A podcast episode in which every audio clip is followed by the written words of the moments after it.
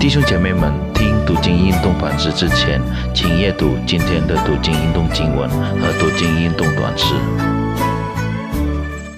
春天，亲爱的弟兄姐妹，大家早上好！欢迎大家参与今早的读经运动的反思。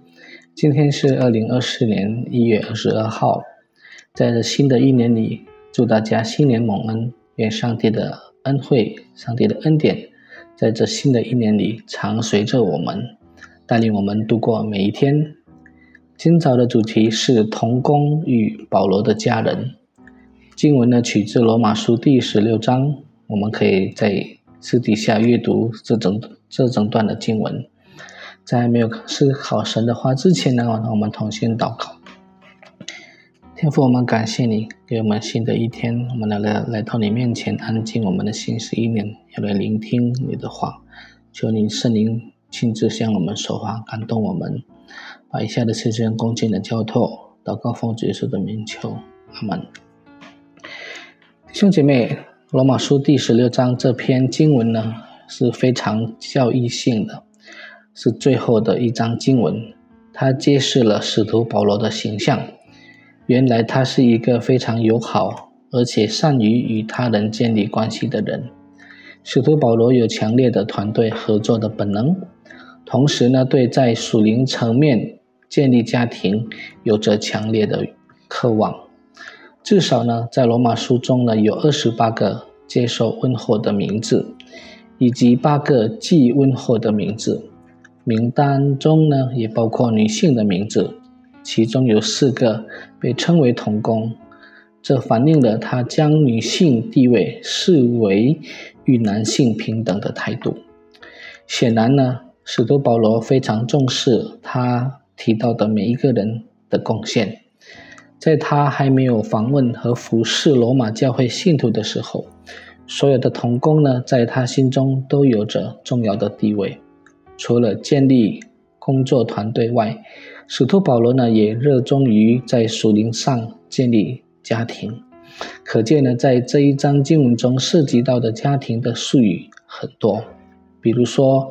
菲比被称为我们的姐妹，第一节；阔土被称为我们的弟兄，第二十三节。至于以圣吻彼此问安的命令呢，第十六节和弟兄们，第十七节的称呼呢，都在凸显家庭背景的关系。从他提到的名字背景来看呢，明显可以看出使徒保罗希望有一个属灵的家庭。其中的成员来自各种族群和社会地位的人，比如说白基拉和亚居拉是犹太人卖帐篷的夫妇。第三节，安多尼古和尤尼亚是受人尊敬的名字。第七节，尔巴努是在奴隶中很常见的名字。第九节，希罗天属于赫罗德家族。第十一节，以拉都是一位罗马官员。第十一节。卢浮西门基利尼的儿子是非洲人。第十三节，他们通过福音呢被团结在一起，并通过对基督的信仰成为上帝大家庭的成员。总的来说，使徒保罗呢教导罗马的信徒要对待彼此像对待同工和家人一样。在实践的当中呢，这可以通过。相互欢迎，第二节，彼此承认和尊重他人的贡献，三到十六节可以看得出来，以及呢，相互提醒或保护，免受来自撒旦的攻击。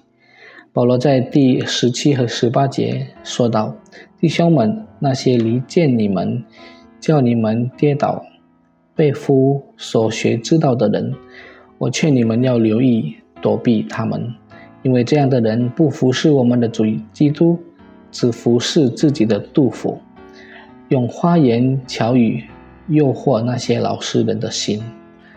保罗相信，作为同工和家人的意识将产生团结和警觉的态度，使罗马教会始终呢能够准备好面对来自内外的危险。弟兄姐妹，现在的教会面临着巨大的危险。上帝的工作需要许多人的支持。为了让福音被这一代的人和下一代人看到和听到，您是否也在您的教会当中培养童工，和属灵家庭的意识呢？